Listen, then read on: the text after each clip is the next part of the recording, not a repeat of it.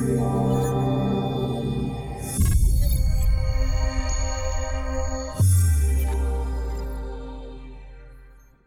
and welcome to this week's instalment of Nucleus Investment Insights. And today's uh, presentation is entitled Is Australia's Housing Rebound a Bull Trap? I won't go into it any further because we're going to be spending the next uh, half hour, 40 minutes uh, coming, covering off exactly that topic. But I am, as always, joined today by our wonderful team uh, of IT savvy people. Uh, we've got our chief economist, Leith Van Onselen. G'day, Lee. G'day, Tim. G'day, everyone. We've got our head of investments, Damien Klassen. G'day, Damien. Hi, Tim and our chief strategist, David Llewellyn Smith. Hello, David. Hi, Tim. Fantastic. Let's jump into it. So, the agenda today. So, we're going to be looking at, or beginning with, uh, reasons for the strong bounce in uh, housing prices uh, in, in Australia, of course. Moving across to rising economic risks, both domestic and global. We'll then uh, face the question of the day in is this Australian housing uh, lift uh, actually a bull trap? We'll then cover off on three scenarios we expect uh, maybe in front of us in the short to medium term, and then, of course, round off, as we always do, uh, um, investment implications on how we run money every day here at Nucleus Wealth and the MB Fund. So, with no further ado, I will hand over to Leith on the uh, on our first topic of the day, housing rebound uh, and the state of play. Leith, take it away. Thanks, Tim. Look, first of all, I just want to say that this this presentation is based on our uh, third quarter subscribers report. So if you want to get a more detailed uh, input about what we're talking about, um, and you're not already subscribed to MB, do so. You can read that report. Nice plug. Thank you. Shameless plug. um, look, you know, we the CoreLogic results were just released last week, and obviously we've got a very, very strong housing rebound going on here. Um, after after nearly two years of, of housing declines over the last quarter, um, capital city house prices have risen by over two percent and that's been driven by Sydney and Melbourne, as always, the, the bubble centres, uh, which which have risen by about three and a half percent over the September quarter alone. So that's a very strong rebound in price terms. And if you analyse that, you know it's over twelve percent. Mm.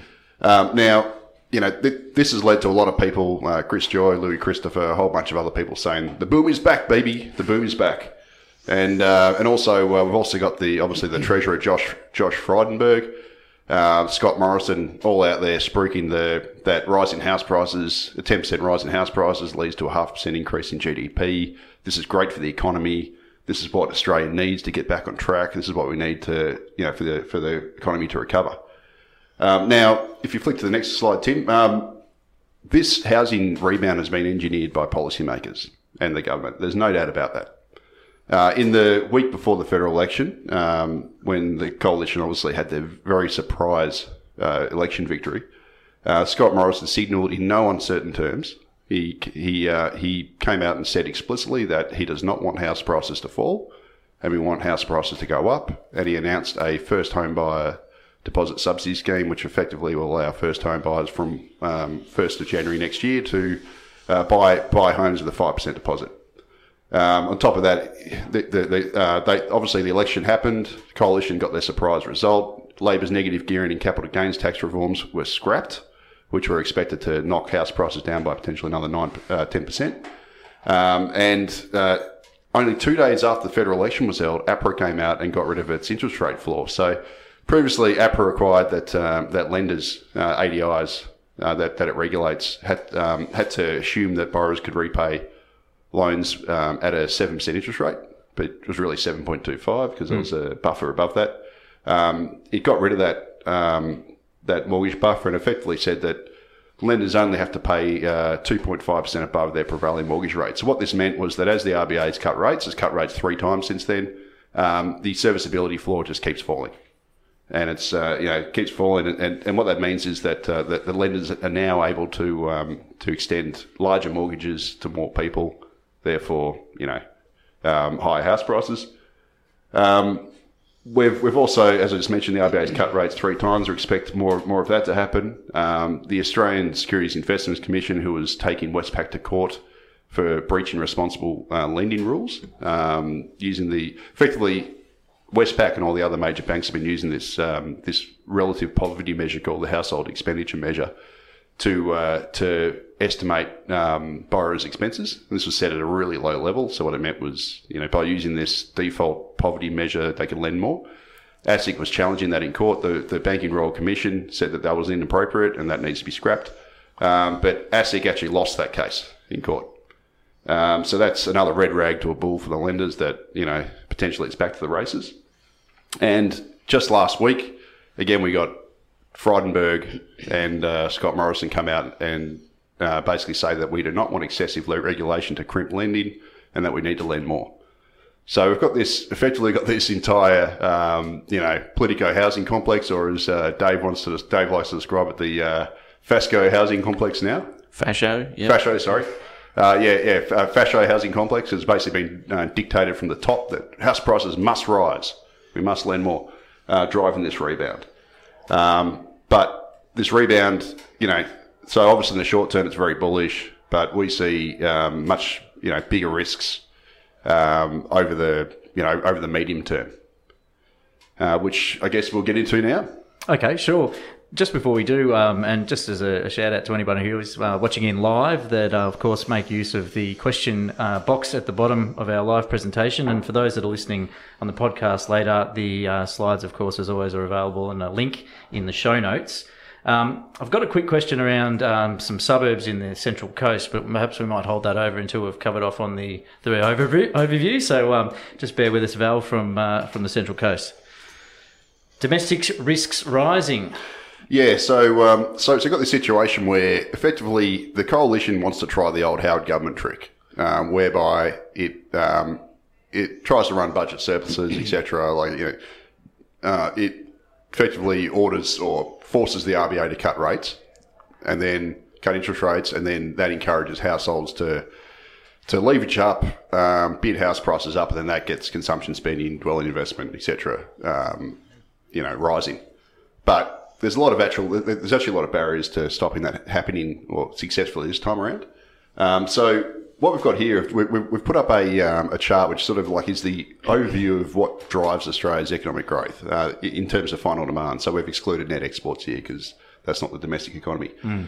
And there are effectively four growth drivers. So you've got consumer household consumption, which is over half, that's about 55%. You've got government investment, it's about a quarter. Uh, business investments about I think twelve percent, and the rest is dwelling construction. Now, final demand's been falling quite sharply over uh, several quarters. It's actually running, running it was running at uh, one point seven percent in the uh, in, in the last financial year, which is you know basically population growth. So it's almost going nowhere, and it's got a very nasty trend. Um, and we see it actually getting a lot worse and, and probably heading towards 1%, which is sort of the lows of the 2013 2014 period and, and that's based on basically these four growth drivers spluttering. Um, we thought we'd just give a quick overview of, uh, of, of, each of these and, and, and basically what, what is happening to the, uh, the, the Australian economy when you break up these four components. Okay, sure. Yeah, let's jump into them. So we've got uh, dwelling investments first. Yeah, now dwelling investments not the biggest driver, but it's also very, but it is very volatile. So it does affect growth uh, incrementally uh, as it goes up and down. Um, now, you know, there's there's no surprise that um, that the, the dwelling dwelling investments started to fall, uh, given we had this massive run up with apartment building and all the faults and everything that's happened. Um, but dwelling approval, so so dwelling construction is already down about ten percent if you use. Uh, it's not shown in this chart, but it's already down about ten percent if you use the uh, the quarterly construction data. Um, but the bigger problem is that uh, dwelling approvals dwelling approvals have already fallen thirty percent hmm. from their peak. And anyone who's watching this live can see that's a very nasty, um, it's, it's a nasty slope there. And obviously, completions and uh, commencements follow approvals with a long lag usually because it takes about two years to build an apartment. Um, and the reason why this matters is we've got 1.2 million Australians who are employed in construction, and that's about 9% of the Australian workforce. So it's pointing to some, you know, probably two years of um, pretty sharp dwelling construction falls. So we're expecting that to obviously subtract from jobs and growth, and we're talking maybe, uh, you know, 100 to 150,000 workers there. Mm. Yeah. Now, I haven't seen, Leith, anything um, from the government supporting dwelling construction in particular. No, in fact, if anything, it's going to get worse because of the um, the high rise con- construction concerns. So, uh, anyone who's been paying attention to the news would have seen all this Opal crisis, uh, Mascot, etc., where basically a huge share of high-rise apartments that have been built in the last 10 years basically got structural faults with cracking or flammable cladding. So that's actually leading to you know buyers being very wary, and there's court cases being played out, etc. And uh, we're actually expecting uh, developers to go a lot of developers go bust. And if anything, this this uh, construction chart's going to get a lot lot worse. And so and, and as far as I can tell, you know, while uh, so that's sort of flowing through into the lending as well. So so banks are going, yes, we want to lend as much as possible at the moment, but we'd prefer not high rise, and that's where all the demand, that's where all the supply is coming on. And so you sort of got that that mismatch about now you're chasing, you know, small houses in houses on small blocks of land are just being are the, are the real thing that's really being bid up. Yeah, yeah, and, and, and, and more than that, uh, established housing. So, um, so obviously, you know, people want to shy away from this high-rise stuff. They want to buy, you know, established housing or um, or potentially new low-density housing. Uh, but it's a nasty equation, effectively. You know, 1.2 million people, and, and it's not shown here, but we've got in the in the special report um, that. Uh, at the same time, this is happening. The pipeline of infrastructure is actually starting to fall as well. So, we're not expecting an offset from um, from from infrastructure either.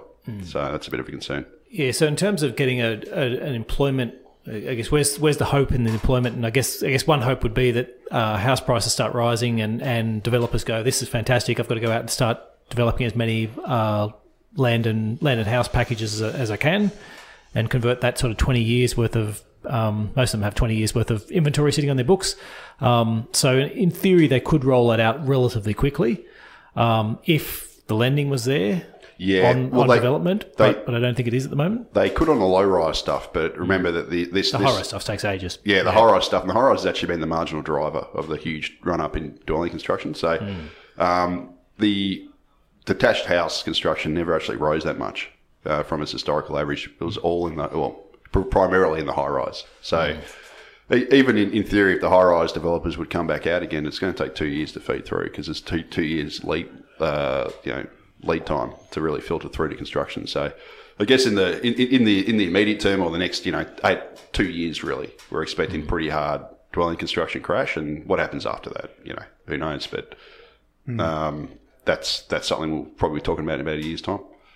Okay. Anything to add, Dave? Uh, well, I guess the broader framework of that is that, as Leith mentioned, um, the government's intent on replicating the Howard model for growth, uh, and uh, what this is suggesting is that you know one of the key follow-throughs you get from rising house prices is dwelling construction, and that creates activity and jobs, etc. Uh, and this time around, you're just not going to get it. Uh, it's at least you know for the next, as Leith says, probably two years it'll actually fall. Uh, and so that uh, represents a very different formula to what you got under the Howard years, and um, suggests that uh, you know the the entire enterprise is rather ill-conceived, Act- actually. But but more practically speaking, um, it just means that it, they will really struggle to get momentum.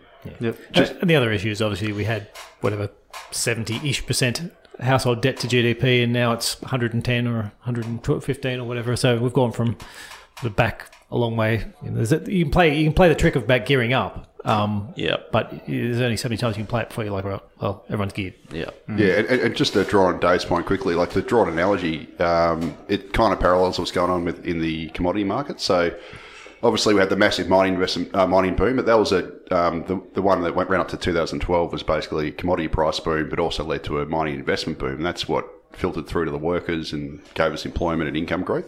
Currently, we've got commodity price boom without the construction boom to go with it. So it's sort of like a it's an empty boom if you're an Australian worker, and that's kind of what. The kind of the same, right, same yeah. kind of situation we've got with the housing market. Yeah. Is is there a- a place for this infrastructure spend? Do you Ab- think? absolutely, there is, but Yeah. there, there's none coming. Yeah, right. It's actually that- falling. it's falling. Um, like there's a big pipeline. It's just that the, na- the nature of um public investment, well, actually investment in general, is that is the rate of change that matters. It's not the, the quantum or not the total. Uh, and so, because it's run up very strongly for the last two or three years, uh, if you just take your foot off the pedal a little, it just stalls out and it may stay at a high level, but it doesn't add to growth. Uh, and so it adds no jobs. And as it happens, because the pipeline's a bit lumpy, it looks like it's actually going to taper off for the next couple of years before it picks up again and holds on to this kind of high plateau. Probably because of NBN, really, isn't it? Uh, yes, the the big one is the NBN rolling off, and so it means a lot of these new um, transport projects that are being run by the states are simply being offset by the NBN rolling off. Rolling off. Yeah, and the NBN was an extremely labour-intensive business, Hmm. more so than transport, and so it doesn't give you a big jobs pump at all. And it was national as well, I guess. Wasn't That's it? right, Yeah, yeah. not localized. Es- especially tunneling. Tu- tunneling Yeah. is very capital intensive and not very labour intensive, Mm. whereas digging digging ditches to stick telephone lines in, Yeah, or even, even doing Yeah. normal roads and roundabouts and all that type of stuff is, is relatively intensive. On, Well, anyone who put the NBN on, NBN on knows that they've been visited by about six or eight different people. Yeah, mate. There's always guys in orange vests out the front of my house digging, That's right, trying like to fix a- up the mistakes. the, the process just folded on itself like Yeah. about a Very- million times. Very well serviced. Yeah, that's right. Uh, and yes, as Damo says, you know, a big fat tunnel just doesn't do that. Fair enough. Uh, we'll roll across to the Australian consumer, uh, and it's on life support at the moment. Yeah. So now th- th- this is the this is I guess the big one in a lot of respects um, because as I said before, household consumption drives about fifty five percent of um, of the, the economic growth uh, historically, and uh, and it's actually running well below historical averages, and it's actually household consumption growth has been falling. So it's um, and this isn't per capita, is it? no no no. Th- th- this is just the, the annual growth rate. So, you, so you're negative on a. Oh, sorry, No, close no, to zero. That's the a- average, I think. Yeah, yeah. So, so, to so, zero so the red line's the average, which which isn't zero, but that that's that's no, no, the no. historical but, average. But your blue line, take out what one and a half, two percent yeah, it's very weak. growth is is roughly about just above zero. Yeah, that's right. So, so it's very weak, and it's actually falling. And and the big hope, and and this is the uh, I guess the big hope. And this is what Josh Frydenberg was referring to when he says, you know, ten percent house price rise pumps GDP by half a percent.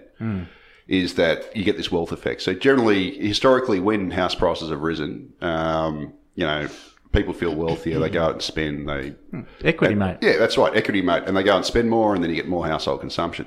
The problem is, though, there's a lot of reason to believe that this isn't going to happen to anywhere near the same extent this time around. And Phil Lowe's made the RBA governor's made this point uh, last week or couple last couple of weeks, um, and that's because, as Damien mentioned before, household debt is already at very high levels. So, so we've just hit the highest record on level, 190 percent of disposable income, uh, second highest in the world, and uh, there isn't actually that much scope to keep leveraging up, especially when we've got we've had seven years of household disposable income per capita basically flatlining. It's, in fact, it's slightly lower today than it was seven years ago. So we've had no income growth. Uh, households have been borrowing anyway; they're already leveraged to the eyeballs. The household savings rate um, has already fallen to the lowest level since 2007. So it's been falling.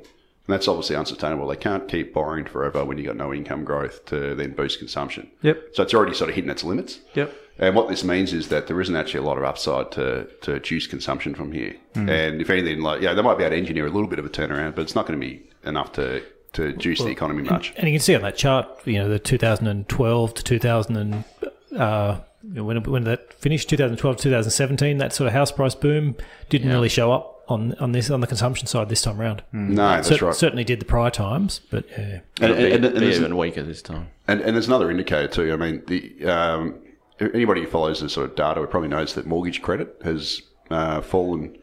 The, the stock of mortgage credit debt outstanding has actually fallen to the lowest level on record in both quarterly and annual terms. And what that tells you is that um, is that households are actually taking their tax cuts, taking their interest rate uh, reductions, whatever, and they're using it to pay down debt I was just going to say, yeah, more than taking out new debt. Yep. So they're, or disleveraging, yeah, Disleveraging, yeah, yep. yeah, or I guess yeah, deleveraging if you want to uh, in a certain way. Um, so that that's just another sign that not going out and spending, you know, not buying their TVs, cars, whatever. They're Mm. Yep. actually um, they're actually paying down debt. okay. There's sure. another component to this as well, uh, in reference to the previous chart with the dwelling construction crash. The um, a lot of the uh, consumption that comes out of uh, a housing boom, typically you get the dwelling construction that follows on, and then there's a whole lot of household goods that people have to buy for these new homes. Yeah, absolutely. and you're not going to have that this time. In fact, it's going to be falling as well. So that that also retards um, any kind of flow through, you know, into consumption or a consumption lift.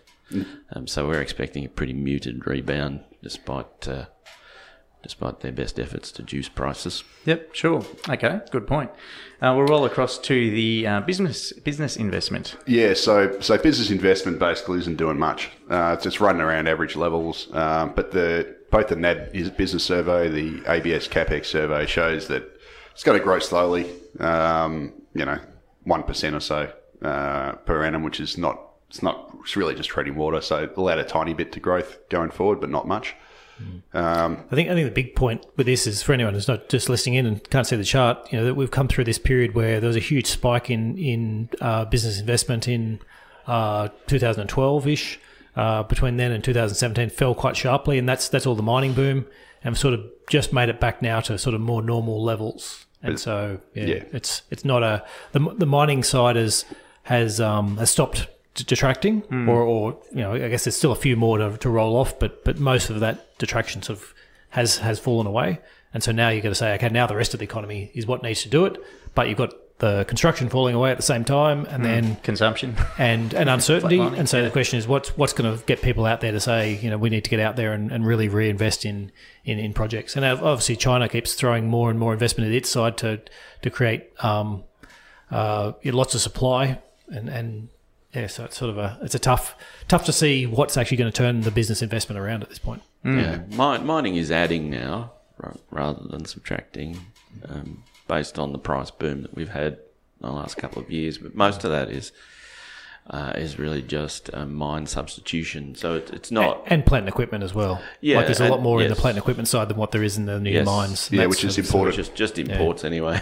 so Yeah. So- but it's also the part about if I'm yeah if I'm building if I buy a new tractor because I buy, buy a new uh, truck or something to because I've got a lot of cash at the moment that obviously doesn't flow through to you know the difference between that and starting a new mine and then going okay I've got to Yeah. spend for the next three years and going no I've bought a new truck that's it Look, there is some, but it's it's modest, and it's about to run into some pretty serious global headwinds anyway. which we'll get onto very shortly. Yeah. Uh, Just a quick one on that as well. While we're on the business topic, um, I was reading something the other day, uh, talking and going back to credit again. But you know, typical small and medium enterprises use their own house as collateral to to to borrow and spend to, to build their businesses. And there's apparently some friction now where banks are going, well, uh, I know you're borrowing against a, a real asset, but you're borrowing for a business purpose. Um, and so it's sort of falling foul of the regulations between, you know, of, of, of, you know, predatory lending essentially, where they're sort of saying, okay, well, you're borrowing, but you're not exactly earning. Is it, have you guys, have you come across any of that?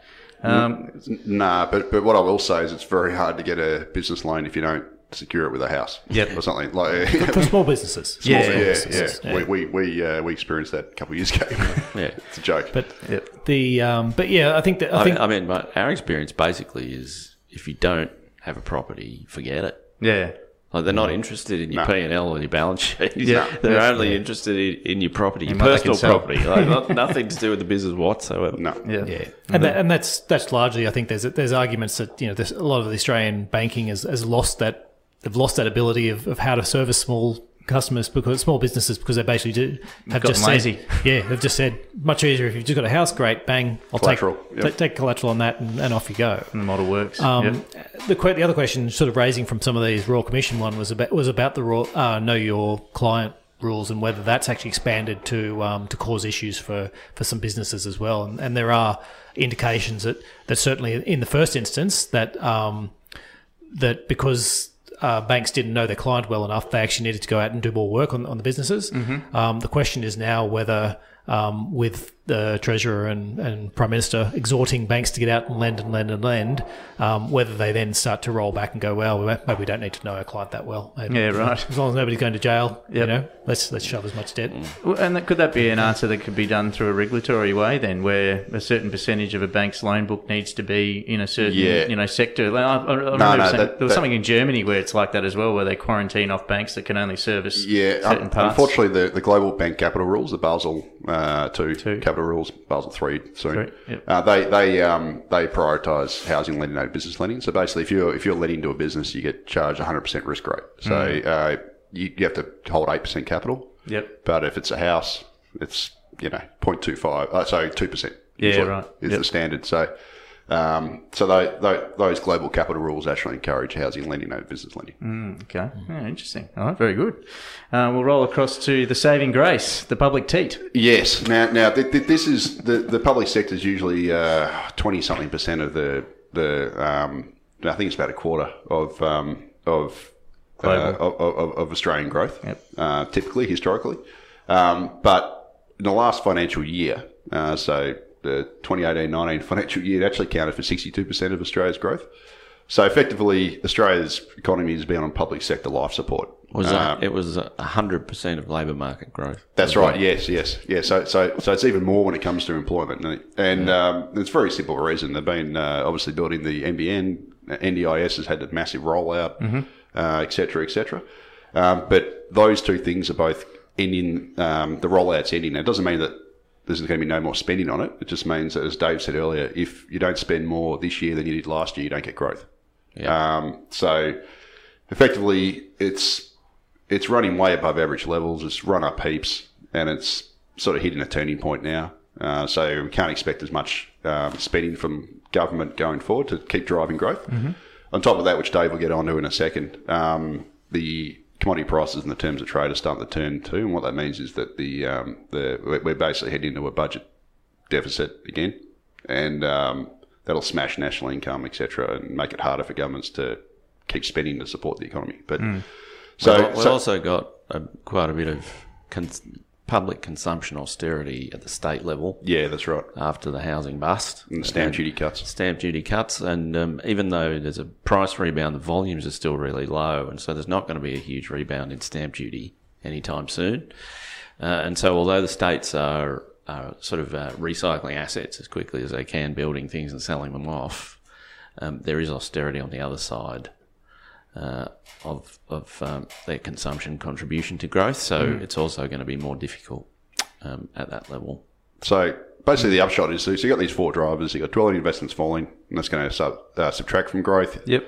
Um, business investments going to add a little bit. Mm-hmm. Um, Consumer. 'cause, yeah, the consumer's going to keep adding to growth. It always does, but it's going to be less. Mm-hmm. And the public demand's going to add to growth, but it's going to be a lot less as well. So this is why we sort of think that it's probably final demand's going to growth's going to fall to about one percent, which is kind of where it hit in the I think 2013, 14 troughs. So basically negative in per capita terms and just a grind, a slow grind for the economy, which means rising unemployment. Um, and you know this this sort of I guess a glass ceiling on the housing rebound uh, on the domestic economy side um, after this pent up demand and uh, this little mini bounce happens it, it, it has, has flown through. But guess we'll pass off to the global risks to Dave. Certainly. Okay. So external risks. We've got three. Yeah, uh, yes, we do. Um, external risks. Um, so the many more than that, but three, three Yeah, big three- ones. Three of the the ones we three- want to talk about today. the three big ones, yeah. um, U.S.-China trade war, which I'm sure uh, everybody's familiar with. Um, uh, this is a structural change. There's some prospect of a cyclical um, improvement with a deal. Um, very big meeting coming up in a week or so in in the US. Um, with Liu He coming over from China, um, but it's very much a structural change. Even if there's a short-term deal done, it'll largely be PR, we think, and and so you'll see this friction in the uh, US China tra- China trade settings more more or less permanently, um, but obviously uh, also a very high risk of it getting worse. Even this week, we saw Trump um, mulling um, you know, kind of new capital restrictions on how US businesses can invest in China and how Chinese can access US capital. Uh, and so there's obviously very key uh, risks in terms of that getting worse. Um, and that bears upon Australia in any number of different ways, but probably the key one is China slows as global supply chains de-risk and pull out of China and look more to Southeast Asia uh, or Mexico, etc., into areas where they don't have to deal with these political risks, uh, and uh, that you know has a flow-on effect, obviously, into bulk commodity prices. Um, now, the second risk we've got there is the Hong Kong insurrection, which at the moment is looking quite nasty, um, with uh, you know the um, 70-year birthday celebrations for for the uh, People's Republic and the honkies taking the opportunity to to uh, uh, rain on that parade. Uh, you know, we've had a, a student shot, uh, first first you know time a sort of live ammunition casualty has happened, and more protest, protests on the back of that. Uh, it's also sort of seemingly inexorably making its way into the trade friction with the US. Trump has avoided that, but the US Congress hasn't, and has started to actually seize the mantle from the president on, um, you know, how the trade war is negotiated in a context of Hong Kong uh, freedoms, uh, and so that's you know not a not a, not a pretty picture. The implications for that in terms of the trade war, of course, is that if if the CCP is forced to stomp on Hong Kong, uh, at this point, it still looks like you know it's a slow bleed until they lose their temper. Um, then this this de-risking of supply chains will just turn nuclear. Um, I think for for an entire generation, business uh, foreign direct investment into China will just stall, and in, in fact reverse a, Yep. a lot. Uh, and That, that's if they if they crack down. if they crack Yeah. down, Yeah. yeah, Yeah. Uh, and so and, and we're already we already have this view that uh, because of the trade frictions and the whole rise of uh, sort of gets bringing to the forefront of about the amount of cheating China's been doing and the amount of spying and and taking of people's data that um, we've already got the view that we're already in a structural move away from China, sort of 10, 20 year move where, where companies will move their supply chains out of China. I think there was a survey out, it was probably a little bit selective, but sort of had something like 80 something percent of companies that are, that are in China are looking to move their supply chains uh, Yeah. away from China over the next year. Sounds smart. Um, and so and it's not it's not going to happen turn overnight, but it's just this gradual slow bleed already. And I guess um, what David's saying is if, if you get a crackdown as well, then it's sort of you know lights out now. That they, that whole process accelerates. Yeah, it's lights out. I mean, uh, something like 80% of people invest into China base themselves in Hong Kong, of multinationals, right? So, I mean, if they crack down on that, the whole thing, the whole model will just fall apart. yep. Um, uh, so that, that that's global recession, I think, uh, as a certainty um, if they're forced to crack down on Hong Kong, and I, I still don't see an easy way out of it. Um, so those two two risks kind of come together in a, in a in an alarming way, and then you know around the other side of the world we have Brexit, of course, where uh, Bojo is doing his best to, uh, to exit the European Union, uh, and I couldn't couldn't spend well I could spend the next four hours talking about British politics, but I'm not going to because because it's uh, it's an absolute mess. But it still looks like a hard Brexit is a distinct possibility. Uh, uh, even if they have to go to an election first, uh, then uh, you know polling is still very much in favour of Tory slash Brexit parties. Okay. Um, so, you know, that's, you know, uh, we've already basically from the first two risks, we've had already had a flow on to Europe in, because Europe's a very um, externally driven um, economy. Economy, yep. So it's as its exports have falling have fallen on the trade war and frictions. Uh, Germany has stalled out, and Europe's already kind of close to recession. And then if it's hit by a hard Brexit, then I think we can guarantee most of Europe will go into recession. And so again, you get just get these. This is even without a Hong Kong blow up, you've got a circumstance of a death of a thousand cuts in, in the external environment. And for Australia, that obviously me, means less demand for commodities. Uh, and so we see next year, uh, and this has already started happening, the key commodities iron ore and coal um, and LNG, actually, um, all of them getting thumped. So, I mean, coking coal's already down 40%, iron ore's down, well, probably 30, but has another 30 to go. I think coking coal will keep falling. Thermal coal's down the same uh, and is also still falling. Uh, and that, you know, these, these, the falls so far have really just been kind of resolutions, just the, the leading edge of weakening demand, but most of it's been the resolutions of supply side shocks, um, for especially iron ore and coking coal. Uh, and so if demand really does take a hit, then there's a lot of, lot more downside in commodity prices. Uh, and so on this ter- terms of trade chart we've got up here, I would see big downside, um, not to the depths of 2015 at this stage, but significant and material.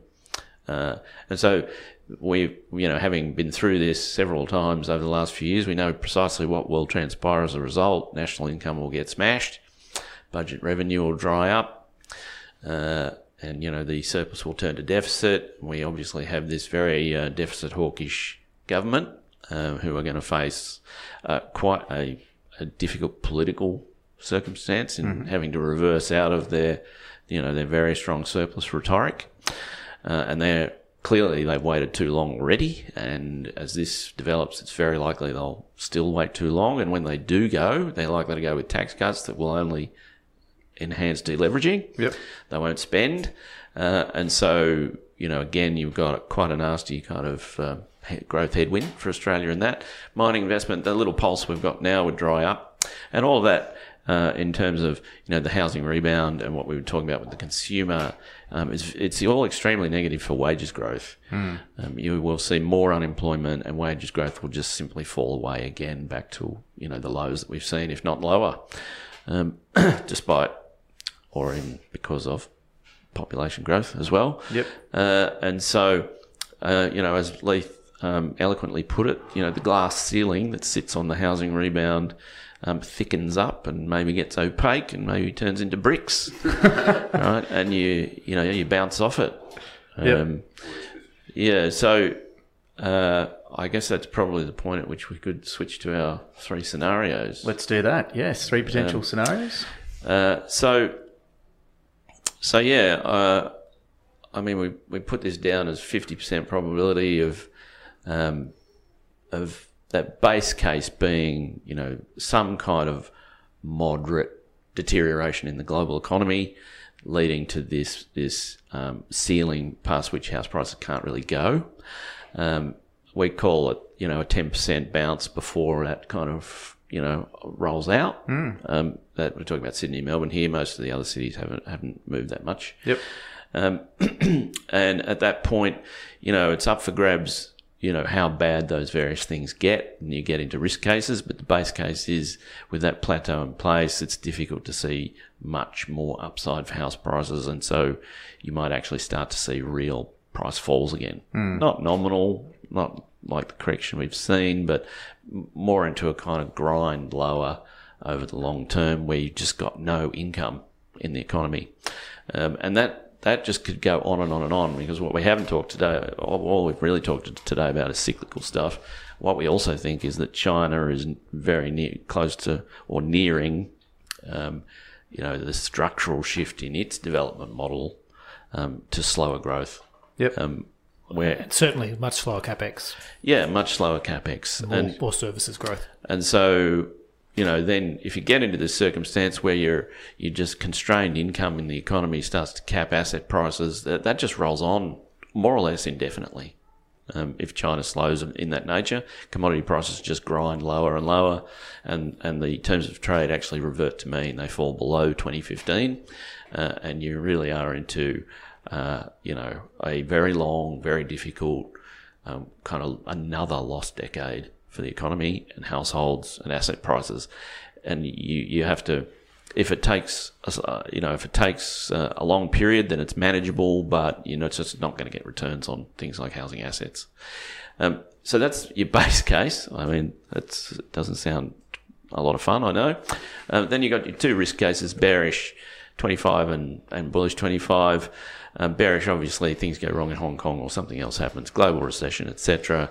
Um, Australia gets a spike in unemployment, and you know suddenly you're most of the eastern coast cities are facing the same scenario as Perth. They simply haven't escaped the negative equity trap of the recent correction um, before they've taken another shock, and uh, so prices roll over and just continue to fall. Mm-hmm. And then we we kind of canvassed the bullish upside case, which is.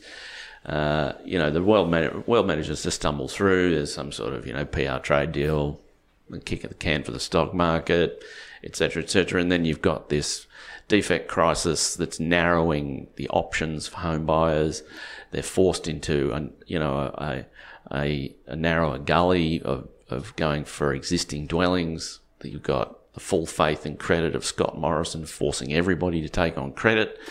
Um, you've still got out of control immigration, and you know that that launches another sort of mad bidding war in the housing market.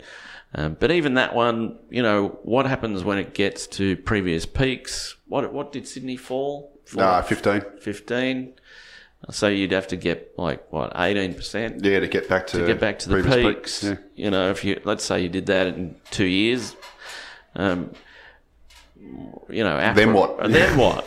yeah, exactly. so I mean, where you APRA, started. APRA's going to have to do something. The debt metrics will be off the chart.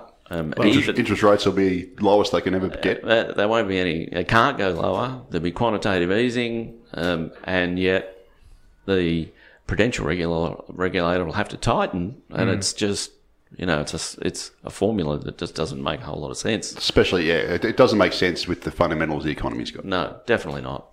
Um, so I guess you won. you one more bull case under that though is that Australian government debt is quite low, and so Yep. um, Yep. and we obviously have a, a government that seems hell bent on rising house prices at whatever cost, and so Bought them in the election, didn't it? yeah, but so they, God knows what they could dream up in terms of how do how do we transfer more money from from government debt into uh, into Australian houses. Absolutely, yeah. So- that, that's more a more than fair point. I guess we'll uh, we'll revisit the next report and the next one after that, and every quarter for the next couple of years. Yeah, All right, very good. Um, and I'll just uh, I'll drop in the uh, the question now from uh, Val from CC. I only assumes the Central Coast. Um, hi, do you, hi, all. Do you think there is um, a risk of a bull trap in some of the good suburbs of the Central Coast? And I guess this is loosely to any of the you know secondary cities outside of the, the primary ones. Uh, so Central Coast being 80 to 90 kilometres north of Sydney. Uh, I'm looking to buy my first home, and I notice there hasn't been an increase in prices yet in the in the central coast. Um, but I guess you could probably yeah, loosely say Geelong would probably sit in that in that boat as well. though Yeah, well, I mean, I, I don't know that much about those markets, but um, I guess logically you'd expect them to follow Sydney, so with a lag. Um, so because because you get the get obviously the flight out of Sydney towards affordability and lifestyle change, etc. And it'll be the same with Geelong with Melbourne, I guess. Yep. Um, ripple so- effect. Yeah, that's right. Ripple effect. So obviously Sydney's house prices have gone up three and a half percent in the last quarter. They're starting to uh, starting to take off. So you'd expect it to filter across to know, Gosford or whatever it is. Um, I'm assuming that's where around about that area. yep. Um, you know, um, with, with with some kind of lag. Um, but again, given that it's going to hit this ceiling at some point, well, then it'll hit the ceiling of the Yep. of, of, of the coast as well. Um, just with a lag as well, I'm assuming. I'll just add one point, particularly for those satellite sort of cities and towns. Uh, I have I had a bit of a set to with APRA over the last few months because their investor mortgage data went all strange. It did. It suddenly added all these huge quantities, and um, the reason why was there was this um, categorisation change on investor lending for people who had second holiday houses, and they were being uh, um, characterised as owner occupier, and APRA insisted that they were shifted to investment. Right. Uh, and the implications of this, and uh, I don't know how this will shake out, um, but they have done it, and it's in the data, um, is that the banks will have to hold more capital for these investment loans than they had previously for owner occupiers, and they'll be charging higher interest rates for them as a result. Uh, and so that may weigh on prices in those satellite cities and towns. Um, not so much the cities, perhaps, but I'm thinking of the Central Coast specifically because there is a lot of holiday business from Yep. Sydney in the Central Coast in particular. Not so much Geelong, Yeah, sure. in Melbourne's case, but um, maybe the other way down towards the peninsula. Yep. Um, but in the case of Central Coast, that may be a factor. It's just something to watch if you're looking at the Central Coast to see how that shakes out. Hmm. Because the banks have pushed back against it now and said, well, we'll be hiking rates if you do this. Yep. Uh, and, you know, APRA has, you know, plenty of form of then kind of folding Capitulation. un, under pressure. Um, but, you know, so far, that's actually what is happening. So they'd have to change direction okay. for it not to happen. Okay, good. Yeah, great point there. Fantastic. And I hope that answered your question, Val. Um, so we'll jump across now into our final slide the uh, impact of today's themes on uh, investments as we run them in the portfolios at Nucleus Wealth.